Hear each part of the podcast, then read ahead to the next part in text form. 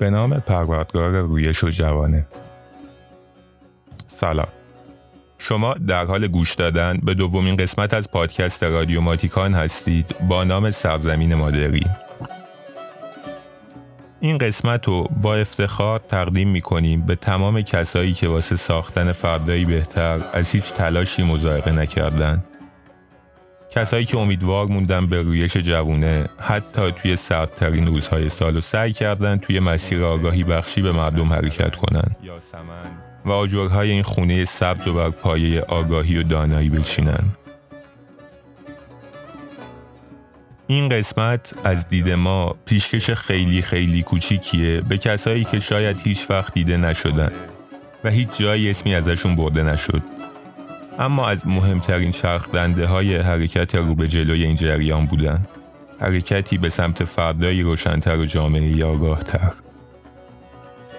و به طور خاص میخوام تقدیم کنم این قسمت رو به کسی که بودنش کنارم توی سیاه‌ترین روزهای این شهر به هم قدرت دوباره ایستادن داد و به صدام جرأت دوباره بالا رفتن.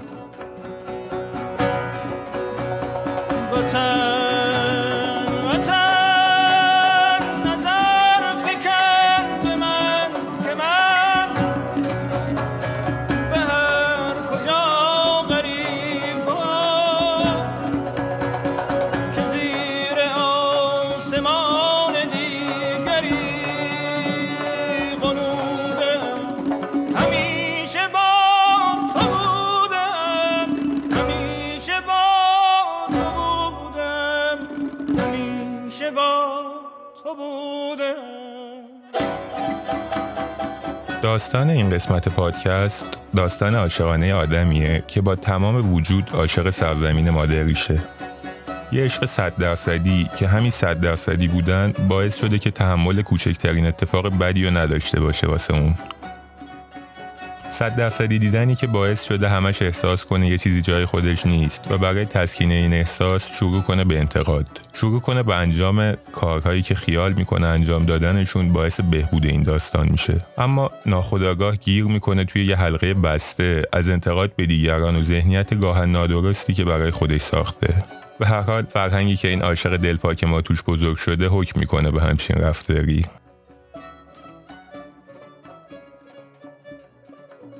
میگن انتقاد ورزش ملی ما ایرانی است. هر کسی صبح که از خواب پا میشه توی یه صف طولانی از مردم قرار میگیره و با باز کردن دستای خودش به دو طرف همه کسایی که جلوشن و مورد انتقاد قرار میده، غافل از اینکه افراد زیادی هم پشت اون ایستادن و با دست بهش اشاره میکنن. توی این قسمت میخوایم نوک تیز انتقاد رو بگیریم به سمت عاشق داستانمون، به سمت خودمون. قبل از هر چیز میخوایم بدون رو دروایسی واقعیت رو حداقل برای خودمون روشن کنیم و به روی خودمون بیاریم تا اول بدونیم چطور هستیم، بعد برگردیم ببینیم چرا این شدیم و توی مرحله سوم اگه خواستیم با تصمیم قاطع و به تدریج بریم سراغ بهبودش. مهمترین نکته توی رابطه این عاشق و معشوق اینه که نباید این مشکلات رو کتمان کنیم که اگه این اتفاق بیفته حتی اگه توی مرحله دوم راه به جایی ببریم توی مرحله سوم متوقف میشیم و نتیجه میشه این که نه مشروطه دردمون رو دوا میکنه، نه دیکتاتور، نه رهبر ملی و نه هیچ نسخه دیگه ای. اما کی دیگه حوصله گوش کردن به این چیزا رو داره؟ مگه نه اینکه از حمله مغول گرفته تا بیوزگی‌های سلطان حسین، دیوونه شدن نادرشاه، زنبارگی جناب فتحعلی شاه، قتل قائم مقام و امیرکبیر به دست پدر و پسر تاجدار، داستان مشروطه و انحرافش، سقوط سلسله ابدمدت قاجار روی کار اومدن رضاخان 100% انگلیسی و نه حتی 99%، شهریور 20 درگیری دکتر مصدق و آیت الله کاشانی، شکست نهضت ملی، کودتای 28 مرداد و لیستی که تا مدت‌ها میشه گسترشش داد، همه و همه خارج از کنترل ما بوده. پس چه فایده داره فکر کردن بهشون؟ انگار همه اتفاقات و مشکلات شوم ما به خاطر 2 نکته است. اول، یه اتفاق تاریخی توی گذشته که دیگه کارش نمیشه کرد و دوم، دست شوم خارجی‌ها که توی هر داستانی توی این مملکت به عنوان بازیگر نقش مکمل حضور داره. بذارید یه بار دیگه دقیق‌تر نگاه کنیم به چیزی که توی 500 سال گذشته به سر سرزمین مادریمون اومده.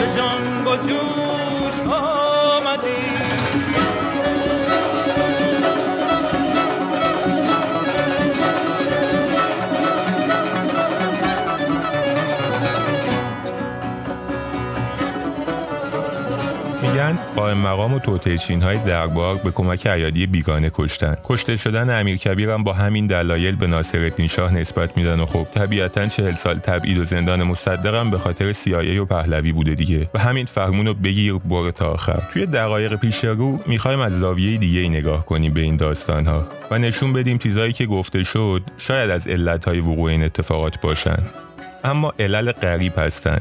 و باید به دنبال علتهایی باشیم که اگه نبودن نظامی ساخته نمیشد که توش آدمهایی که قصد اصلاح دارن به اهدافشون نرسن یا حتی سرشون زیر آب بره. این علتها همون چیزهایی هن که باعث پدید اومدن استبداد میشن، جلوی توزیع قدرت و ثروت رو میگیرن و هزار یک مشکل این شکلی. عادت همیشگی ما حکم میکنه توی برخورد با داستانهای این شکلی ناخودآگاه اول خودمون رو تبرئه کنیم، بعد هم همه چیزو بندازیم گردن استبداد و استعمار. هیچ تلاشی هم نمیکنیم برای اینکه به طور دقیق به قالب‌های اجتماعی و واقعیات حاکم به جامعه که زمینه‌ساز این اتفاقا شدن فکر کنیم، یا توی حالت خوشبینانه با یه تحلیل ساده و گذرا ازش رد میشیم. اما بررسی مجرد یکی از اجزای تشکیل دهنده یه جریان، اون هم با روشی صرفاً احساسی عقلانی نیست و حتی جفا به خودمون به حساب میاد. اینکه همچین عشقی و با یه نگاه سطحی و به خاطر یه تعداد مسئله محدود و بدون توجه به تصویر کلی محدود بدونیم و کنارش بذاریم، بزرگترین ظلمیه که یه عاشق میتونه به خودش کنه.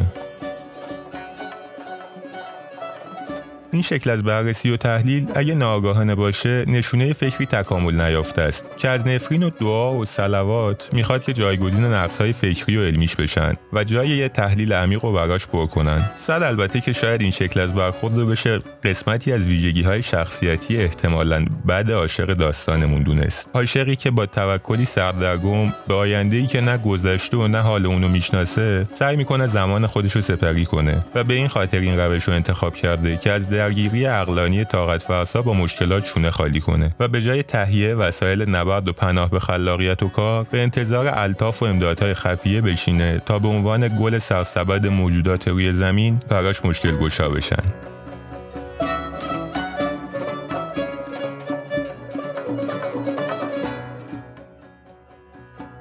اما این سبک از چشم‌پوشی و به خواب زدن خودمون از کجا توی فرهنگ ما شروع شد؟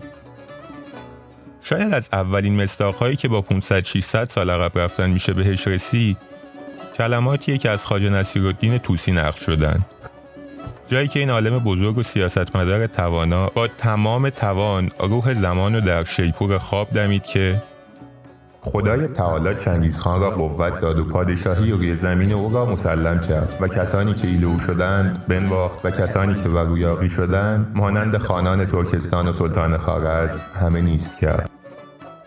و این جمله ها شروع انحطاط مسلمونا بود، انحطاطی که نطفه اون قبل از حمله مغول بسته شده بود به ثمر رسید و از نظر فکری کار، تکامل، ترقی و انحطاط جامعه همه به دست قوای ماوراءالطبیعه سپرده شد. نکبت‌ترین نوع برداشت از حرکت جامعه، یعنی قضا و قدری منفی، به کارآمدترین وجه ممکن توجیه و مورد قبول واقع شد. یعنی هر اتفاق بد و مشکلی که توان مقابله با اون رو نداشتیم، گره زدیم به قضا و قدر و تلاش برای درست کردنش از سر خودمون باز کردیم.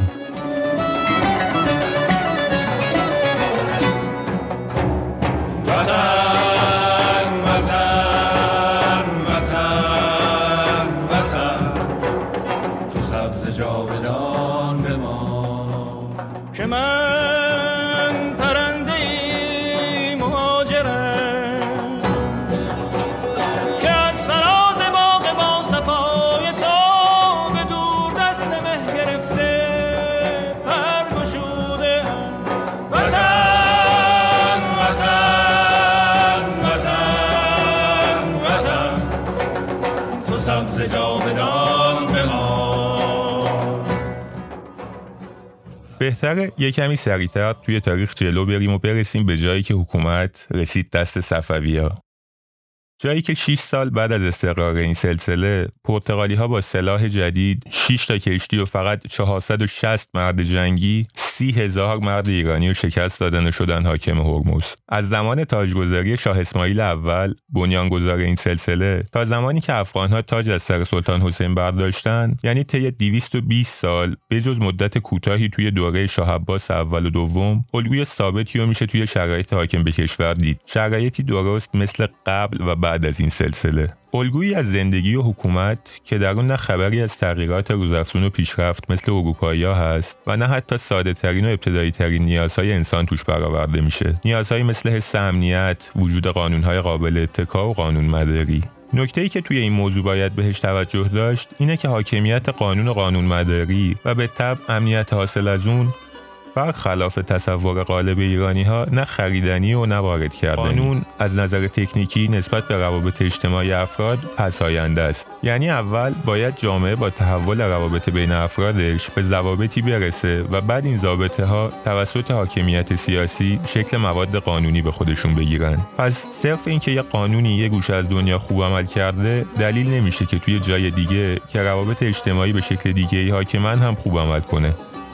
اما همین تصور غلط و باجگونه خوندن باعث میشه که هم مردم و هم حاکمیت امنیت اجتماعی به معنی وسیع کلمه رو با نظمیه، امنیه، کلانتری، دادگستری، زندان و شکنجه اشتباه بگیرن. مردم از اون جهت توی اشتباهند که هر وقت میخوان از ناامنی اجتماعی خلاص شن به اینا حمله میکنن، در صورتی که خود اینا معلول عوامل اجتماعی هستند. حاکمیت هم از اون جهت اشتباه میکنه که تلاش میکنه با کمک این موارد امنیت رو برقرار کنه.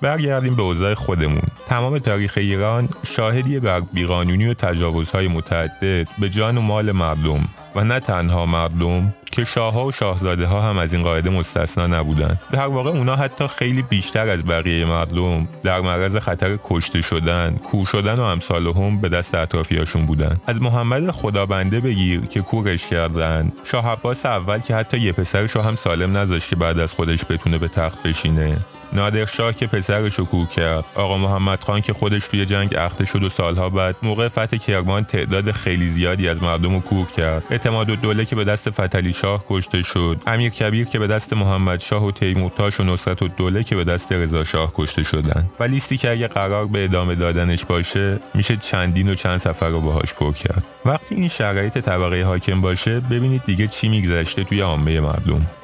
مثلا نقد شده که سپاهیای ایران که توی دوره شاه طهماسب نزدیک به 114,000 نفر بودن، تقریبا 14 سال حقوق نگرفتن، اما هیچ کدوم به این امر اعتراضی نداشتن. حالا شما حساب کنید اینا چجوری به جون اموال ملت افتاده بودن که اصلا گرفتن یا نگرفتن حقوق براشون دغدغه به حساب نمی اومده. توی همه این دوره‌ها این عدم امنیت توی اقتصاد هم دیده می‌شد. حق تجارت‌های اختصاصی و منع دیگران از خرید و فروش، زورگیری‌ها، رفتارهای سلیقه‌ای و باجگیری‌هایی که همه موجب عدم وجود حداقل شرایط لازم برای شکل‌گیری تجارت شده بود. حالا شما حساب کن سرمایه‌گذاری و تولید که مهمترین نیازش امید به آینده است، توی این فضا چه حالی پیدا می‌کنه؟ طبیعتاً توی همچین وضعی احتمالاً تنها چیزی که میتونه رشد کنه دلالی، فساد، رشوه و موارد این شکلیه. فسادی که تا پوست، گوشت و استخون سیستم نفوذ میکنه و خب فقط از جنس فساد مالی و اداری نیست. نقد شده توی دوران صفوی مالیات جمع شده از فواحش سالی 10,000 تومان بوده که 6,000 تومنش فقط از فاحشه های اصفهان جمع می شده. فاحشه هایی که فقط تعدادشون توی اصفهان و عددی حدود 15,000 نفر گزارش کردن. حالا شما این شرایط رو مقایسه کنید با تصویری که توماس مور از مردم انگلیس توی سال 1516 به دست میده.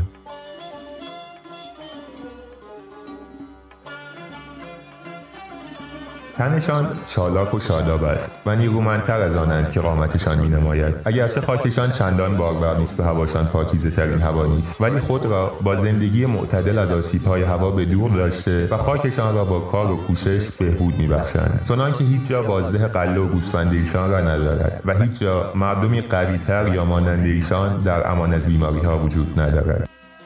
میتوان ایشان را دید که با چه کوششی به بهبود خاکهای کمتوان میپردازند و چه بسا جنگلی را از جایی به جای دیگر میبرند. این کار را نه برای باروری، بلکه برای کاستن تراوری و برای آنکه هیزمشان به دریا، رودخانه ها یا شهرشان نزدیکتر باشد انجام میدهند.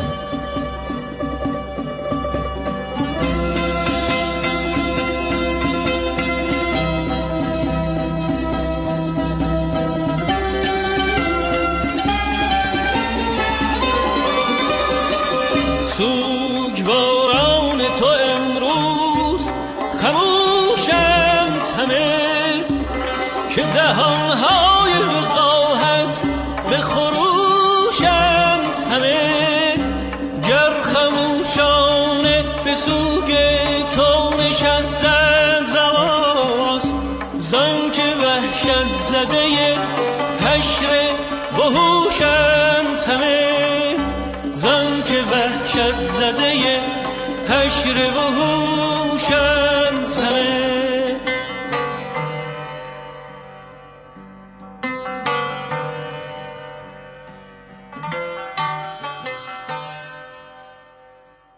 سرانجام صفویه به خاطر انحطاط شدید و فساد و مسائل این چنینی سقوط کرد و همون آرامش نسبی حداقلی هم تا روی کار اومدن قاجاریه از صحنه کشور محو شد. از زمان سقوط صفویه تا تاجگذاری نادر 13 سال طول کشید که توی این مدت ایران تقریباً یکسره درگیر جنگ ایلات بود و یک پارچه در قتل و غارت می‌سوخت. هرچند سر کار اومدن نادر هم کمکی به بهبود شرایط نکرد. توی دوره نادر شرایط به حدی تیره و تار شد که مردم دست دسته به عراق، روسیه، هند یا عثمانی مهاجرت کردند.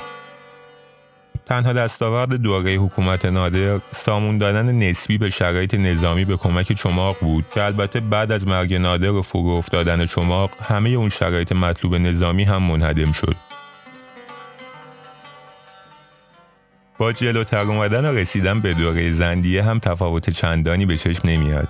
روس‌ها و انگلیس‌ها توی مدت حکمفرمایی کریم خان امتیازات زیادی ازش گرفتن و رشوه‌ها و فشارهای اونها موجب بستن قراردادهایی شد که به شدت خطرناکتر و پرخطرتر از قراردادهای قبلی بودن.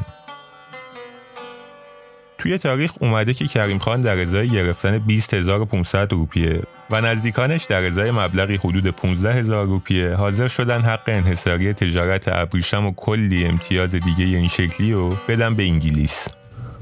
حالا اینکه پادشاه که کشور ملک مطلق اون به حساب میاد چرا باید رشوه بگیره، الله اعلم. بذارید از این بازه هم بگذریم و برسیم به دوره قاجار. روی کار اومدن قاجار رو میشه همزمان دونست با زمانی که تمام اروپا توی یک چیز خلاصه میشه و اون به کار گرفتن حداکثر هاست.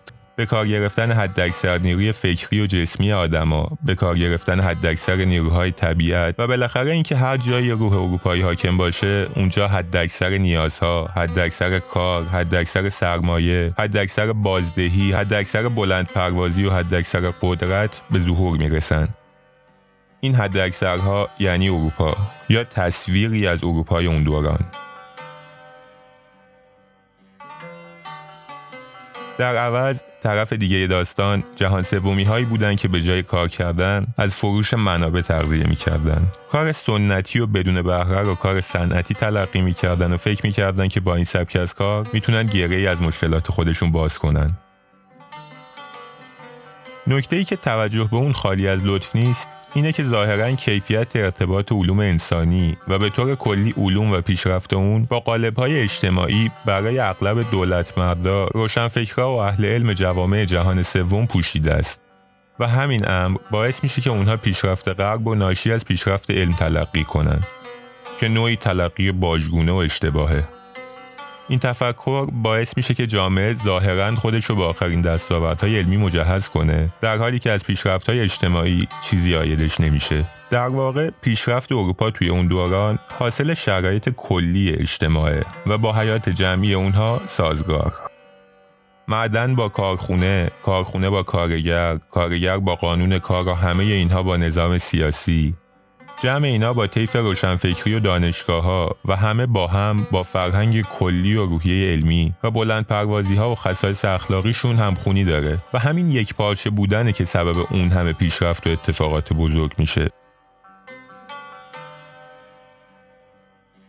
توی طرف دیگه اما ایرانی‌هایی بودن که می‌خواستن دستاوردهای الگوی غربی و روی الگوی سنتی خودشون سوار کنن، در صورتی که نه قالب‌های اجتماعی صنایع غرب رو درست می‌شناختن، نه تاریخ تحلیلی خودشونو، و نتیجهش شد همون چیزی که توی تاریخ به وضوح مشخصه.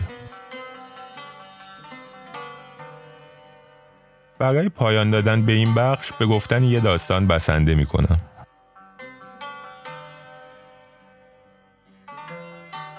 توی شرایطی که از اون روزهای اروپا توصیف شد، دیر یا زود نوبت تقابل ایرانی‌ها و اروپایی‌ها میرسید. اروپایی‌هایی که نیچه اونها رو به درندگان موبور تشبیه میکنه. اما با توصیف‌هایی که داشتیم، به نظرتون نتیجه این تقابل چی میتونه باشه؟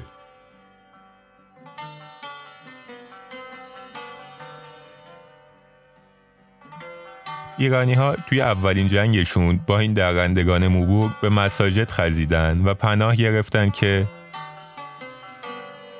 ربنا اطمس علی اموالهم واشدد علی قلوبهم فلا یؤمنوا حتی یروا العذاب العلیم.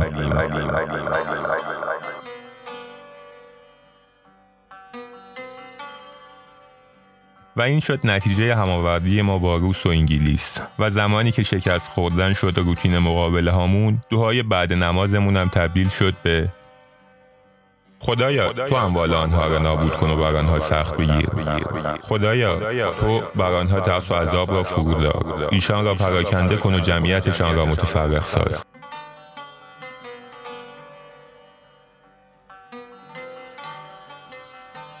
و اینطوری شد که ملت ایران بعد از گذشت 600 سال گفته های خواجه نصیر توی مقدمه زیجیدخانی و گرامی داشت و ثابت کرد که خلف صالح همون آدمه.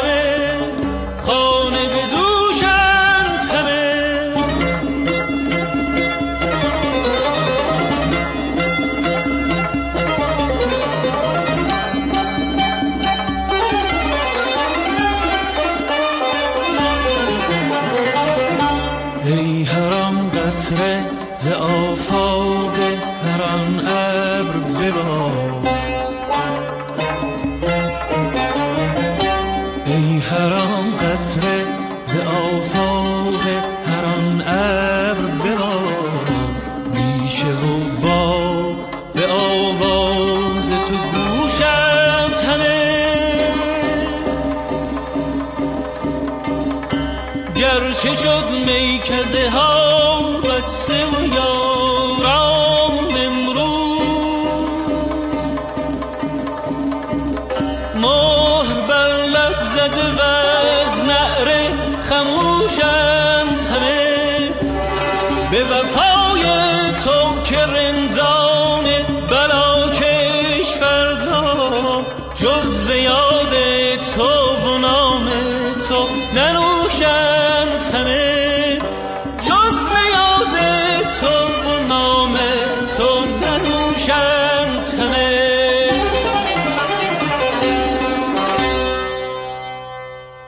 با تمام گفته‌های تا اینجا شاید هنوز یه ابهام بزرگ وجود داشته باشه. فرض کنیم همه حرفای تا اینجا درست باشه، اما بالاخره که این درست شدن باید از یه جای اتفاق بیفته. از کجا معلوم اگه یه هدایت کننده درست رأس حکومتایی که گفتیم قرار می‌گرفت، سرنوشت جور دیگه‌ای رقم نمی‌خورد؟ یا اصلا چه می‌دونم، شاید بگید قبول ندارید که کسی که رأس یه سیستم قرار می‌گیره نتیجه مستقیم همون بستر اجتماعی و افراد جامعه است و اعتقاد داشته باشید که وجود یه رهبر درست میتونه همه چیز رو درست کنه، فارغ از جامعه‌ای که میخواد به اون حکمرانی کنه. اما آیا تاریخ برای این سوال‌ها هم میتونه جوابی داشته باشه؟ بذارید پاسخ به این ابهام رو با یه سوال شروع کنیم. چطور ممکنه که نسل شاه‌های ایران همه با کشت و کشتار و قتل عام روی کار بیان؟ چرا پادشاه‌های این سرزمین از بیگان رشوه میگیرن و ملت رو تاراج میکنن؟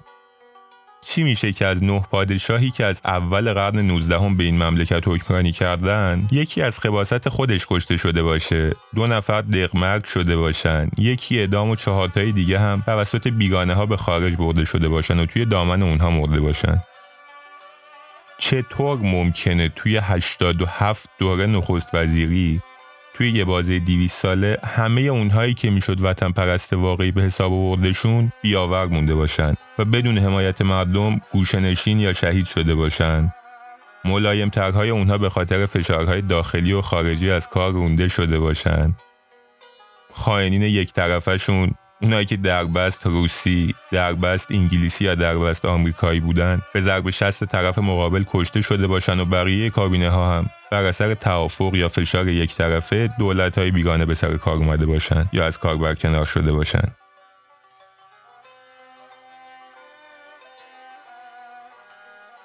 با توجه به ابهامی که اول این قسمت مطرح شد، بهتره که مدت زمان باقی مونده از این قسمت پادکست رو تمرکز کنیم روی داستانی که به قائم مقام امیرکبیر و مصدق گذشت. 3 نفری که میشه اونها رو سرآمد لیست 87 نفره نخست وزیرهای 200 سال تاریخ ایران دونست.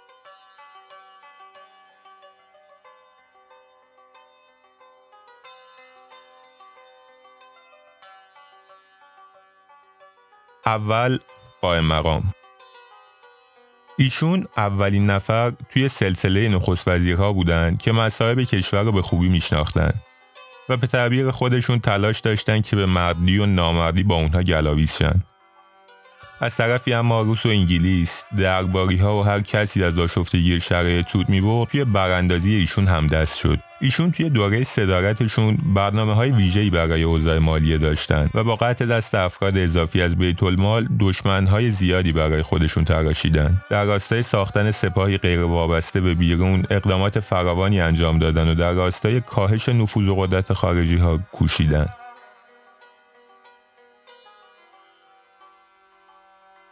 مردم عادی توی دوره صدارت قائم مقام ضررشون برای صدراعظم بیشتر از نفعشون بود. حمایتی از اون نمی‌کردن، توانایی درک سیاست‌های مورد نظر قائم مقام رو هم نداشتن و ابزار اجرای کار هم به دست نمی‌دادن. در عوض ولی به تحریک عوام فریبان تا دلتون بخواد برای ایشون مسئله درست می‌کردن و به اشارتی بسیج می‌شدن علیه ایشون. در واقع حضور قائم مقام توی منصب نخست وزیری به علت مجموع شرایط استثنایی و اشتباهی بود که رخ داده بود و فرهنگ ایران زود به این اشتباه پی برد و با دفن شبانه این بزرگوار در جوار حرم عبدالعظیم تصحیح کرد این اشتباه خودش رو.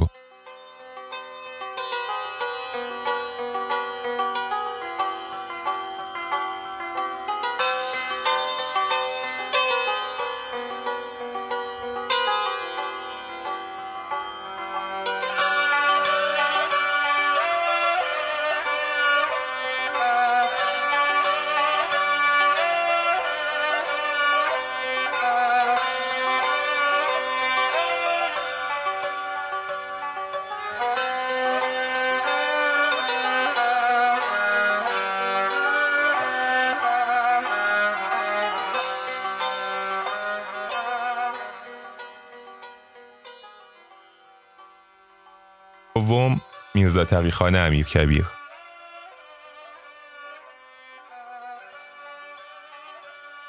میرزا تقی خان در تاریخ 21 ذیقعده 1264 همزمان با ایام مارکس، نیچه، ادیسون، هگل و کانت به منصب صدارت اعظمی ایلات ایران رسید و بدین ترتیب دومین ستاره شب 500 ساله ایران درخشیدن گرفت. ایشون یکی از سه نفری بودند که برای اداره کشور و نجات اون از وابستگی و عقب افتادگی نظریه داشتند و از عمر فرمول رشد غرب با اطلاع بودن و اوضاع ویران کشور را هم به خوبی میشناختند.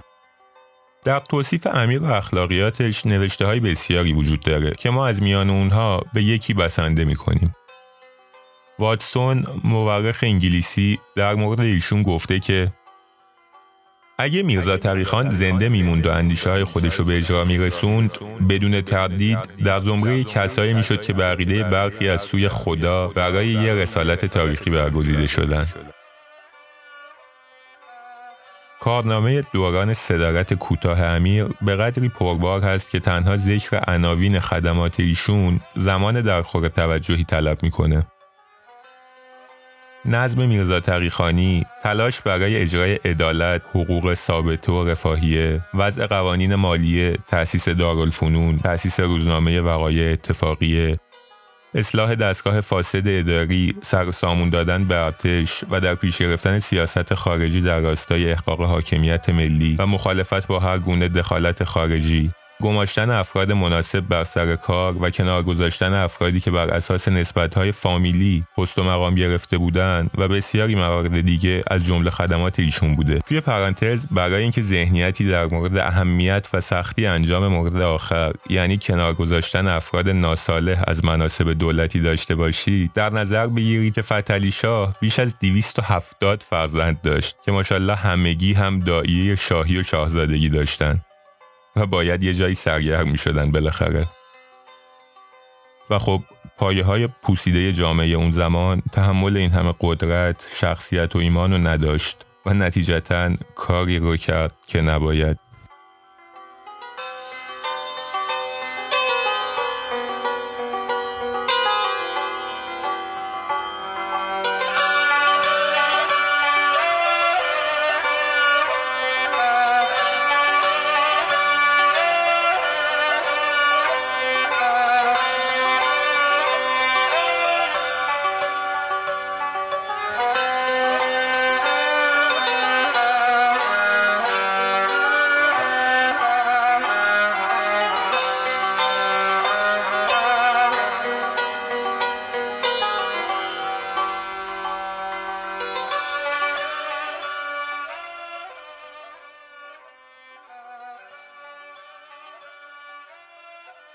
سوم، مصدق. پس از فوت امیر کبیر تا زمانی که مصدق سر کار بیاد 100 سال زمان نیاز بود. توی این 100 سال افراد زیادی منصب نخست وزیری رو به عهده گرفتن، اما همه اونها بیشتر از این که به فکر منافع ملی باشن، به دنبال سودهای شخصی برای خودشون و اطرافیاشون بودن. تا بالاخره زمانی که نوبت به دکتر مصدق رسید، ایشون یه مبارز پارلمانی با سطح سواد بالا بود که از مهمترین برنامه‌هایی که توی دوره کارش دنبال می‌کرد اقتصاد بدون نفت بود. از طرف دیگه ایشون کوشش‌های زیادی در راستای ملی کردن صنعت نفت داشتن. همه این تلاش‌ها اما تغییری توی الگوی رفتاری مردم نداشت و همون بلایی که سر قائم مقام و امیر کبیر اومد، شکل دیگه‌ایش نصیب دکتر مصدق شد.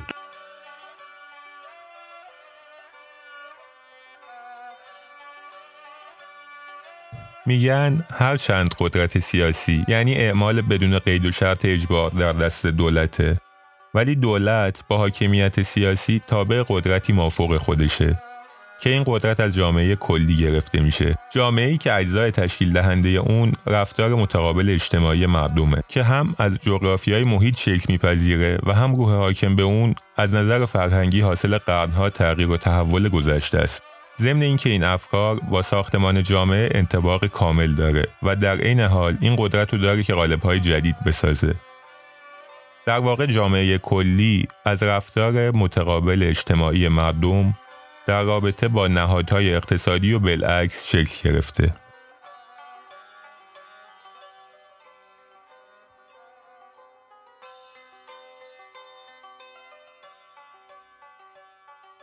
حالا به نظرتون مردم این سرزمین کجای این داستان‌ها وای میسن؟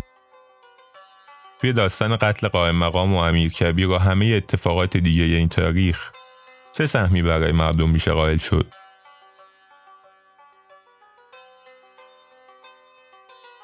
مردمی که ازشون حرف میزنیم عمن از روشنفکر تا کاسب، از پاسبان تا سرلشکر، از تاجر متدین تا ارمنی ارتدوکس و غیره. قدرت سیاسی توی ایران قدرتی ساخت یافته است که از متن و بطن جامعه توسط خود مردم ساخته شده و خود این مردم هم از دم تیغ اون میگذرن. چیزی که از اون به عنوان دیالکتیک استبداد یاد میشه. یه طرف فرمانرواهایی هستن که دستپخت فرمانبردارها به حساب میان و طرف دیگه همین فرمانرواها هستن که توی دایره‌های محدود هم میتونن حرکت سازنده داشته باشن و هم حرکت مخرب.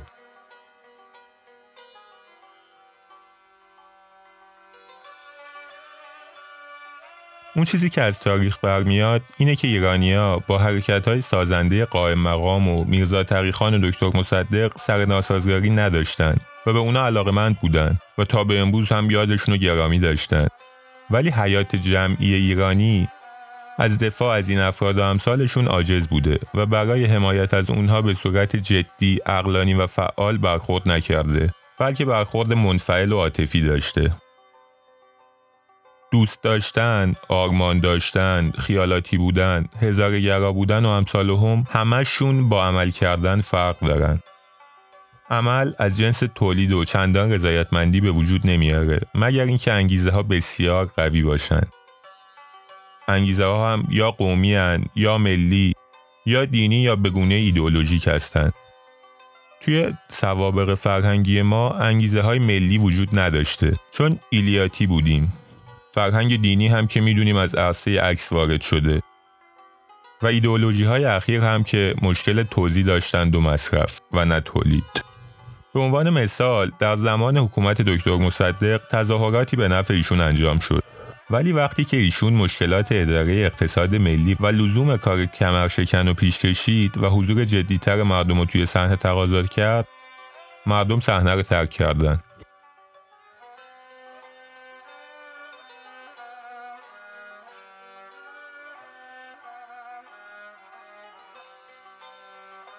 در واقع حقیقت اینه که اجتماع با طرف‌های مخالف و رو در روی این سه نخست وزیر فعالتر، مؤثرتر و همسازتر عمل کرده و نشون اون هم تحمل 84 نخست وزیریه که کم و بیش در خط میرزا آقاخان نوری و حاج میرزا آقاسی، ولی با اسامی و اشکال متفاوت بر این مردم حکومت کردن.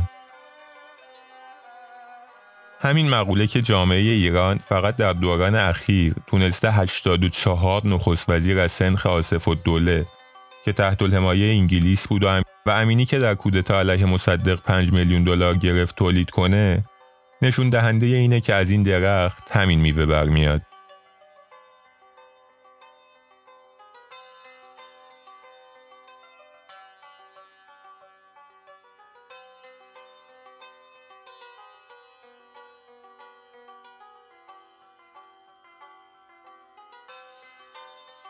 البته ایرانی‌ها در مورد این گروه هم به نوعی منفعلانه عمل می‌کردند و بعضی وقتها هم وارد یه درگیری سطحی و فرسایشی باهاشون می‌شدن. نحوه مبارزه هم اینطوری بوده که نسبت به قدرت سیاسی رفتار انفعالی در پیش می‌گرفتن و نتیجتاً قدرت سیاسی که پایگاه داخلی خودش رو از دست داده بود به دامن اجنبی می‌رفت و اگه منافع اجنبی ایجاب می‌کرد با اون هم دست می‌شد. یعنی مبارزات به شرطی نقش تعیین کننده داشت که شرایط بین‌المللی مساعدت می‌کرد. اگه شرایط زمان مردن محمدشاه و اوضاع اون روزهای روس و انگلیس نبود، امیرکبیر سر کار نمی‌اومد. همونطوری که اگه شرایط زمان مرگ فتحعلی شاه نبود، قائم مقام سر کار نمی‌اومد. و اگه آمریکا سهم خودش رو از نفت ایران نمیخواست و به جناح انگلیسی فشار نمی آورد، مصدق روی کار نمی اومد.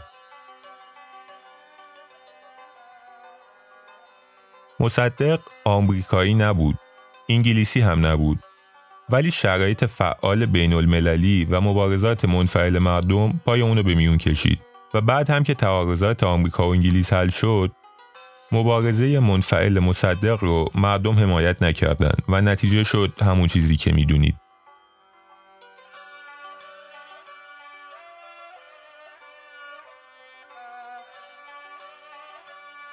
همیشه مبارزات مردم ایران با عقب ماندگی و استبداد و استعمار یه نبرد سطحی بوده. همه چیز رو توی استبداد خلاصه می‌کردن و بعد هم به ناکارآمدترین روش ممکن به مبارزه اون می‌رفتن.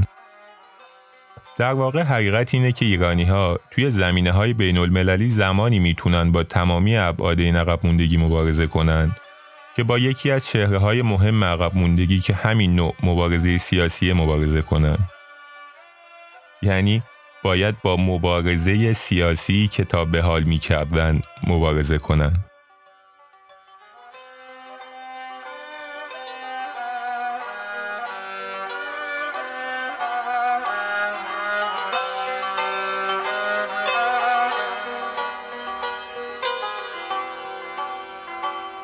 مستان دم پیر که مستان بمیرم، مستان در این گوشه میخانه بمیرم، درویشم و بگذار قلم در منشانه، کاکل همه افشان به سرشانه بمیرم، کاکل همه افشان به سرشانه بمیرم.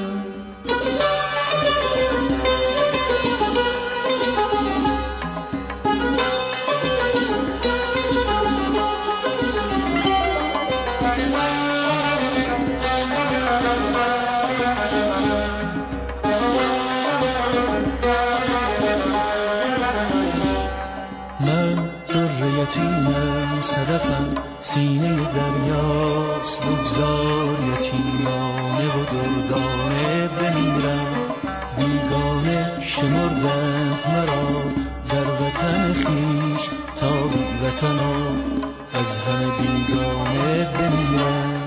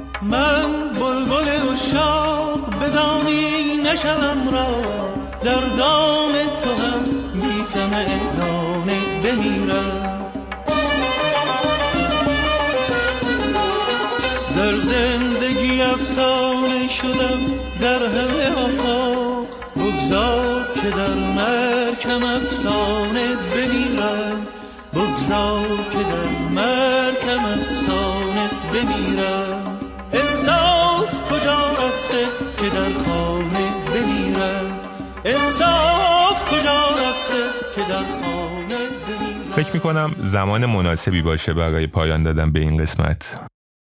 مطالب این قسمت از پادکست بر اساس کتاب جامعه شناسی نخبه‌کشی اثر علی رضاقلی تدوین شده بود و ما تلاش کردیم تا بخشی از مطالب کاربردی و آموزنده موجود توی کتابو به صورت تیتروار و تا جایی که زمان اجازه میده بیان کنیم. این کتاب توسط نشر نی منتشر شده و مطمئناً با خوندنش با مطالب بسیار کاربردی و آموزنده‌ای مواجه خواهید شد و این امکان براتون فراهم میشه که جزئیات بیشتری از مطالبی که ما بیان کردیم متوجه بشید.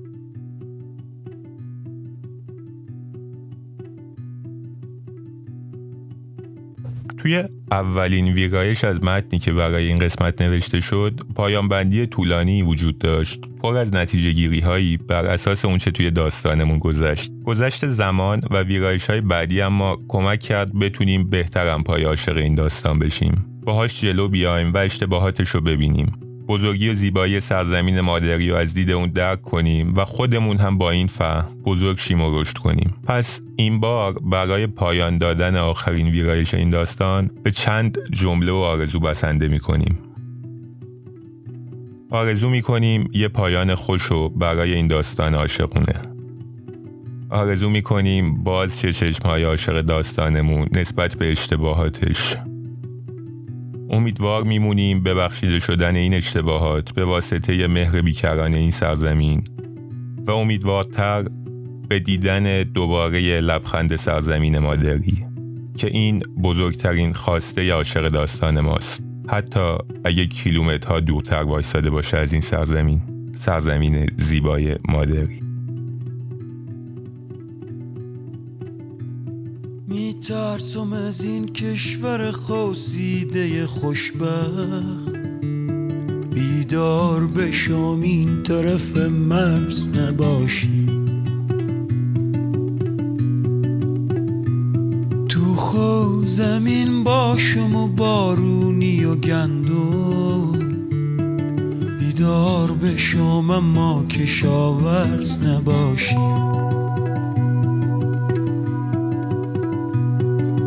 ترسم از اینجا بری و خونه برم، به لحشم تو به معماری آوار بخندی،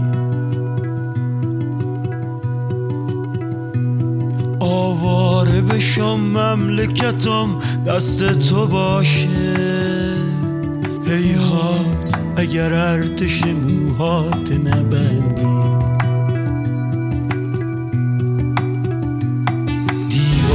چه دیوانه ببیند خوشش آید، میترسم از اون